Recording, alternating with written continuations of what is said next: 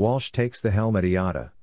Willie Walsh has officially taken on the role of Director General of the organization. Walsh joins IATA after a 40 year career in the airline industry. Walsh is deeply familiar with IATA, having served on the IATA Board of Governors for almost 13 years. The International Air Transport Association IATA announced that Willie Walsh has officially taken on the role of Director General of the organization. He succeeds Alexander de Juniac. I am passionate about our industry and about the critical work that IATA does on behalf of its members, never more so than during the COVID 19 crisis.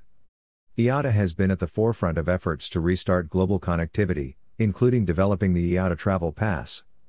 Less visible but of equal importance, airlines continue to rely on IATA's financial settlement systems, Timatic, and other vital services to support their day to day operations.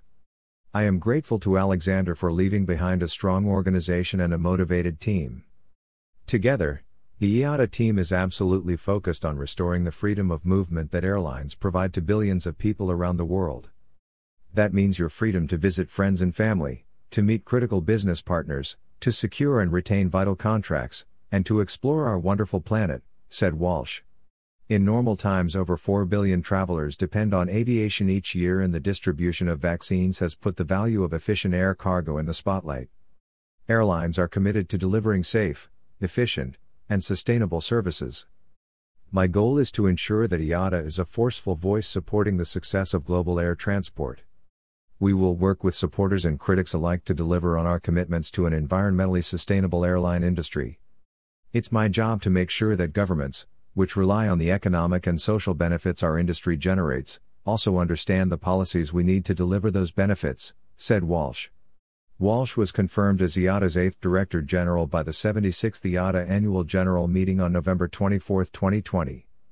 He joins IATA after a 40 year career in the airline industry. Walsh retired from the International Airlines Group IAG in September 2020 after serving as its CEO since its inception in 2011. Prior to that, he was CEO of British Airways 2005 to 2011 and CEO of Aer Lingus 2001 to 2005. He began his career in aviation at Aer Lingus in 1979 as a cadet pilot. Walsh is deeply familiar with IATA, having served on the IATA Board of Governors for almost 13 years between 2005 to 2018, including serving as chair 2016 to 2017. He will work from the association's executive office in Geneva, Switzerland.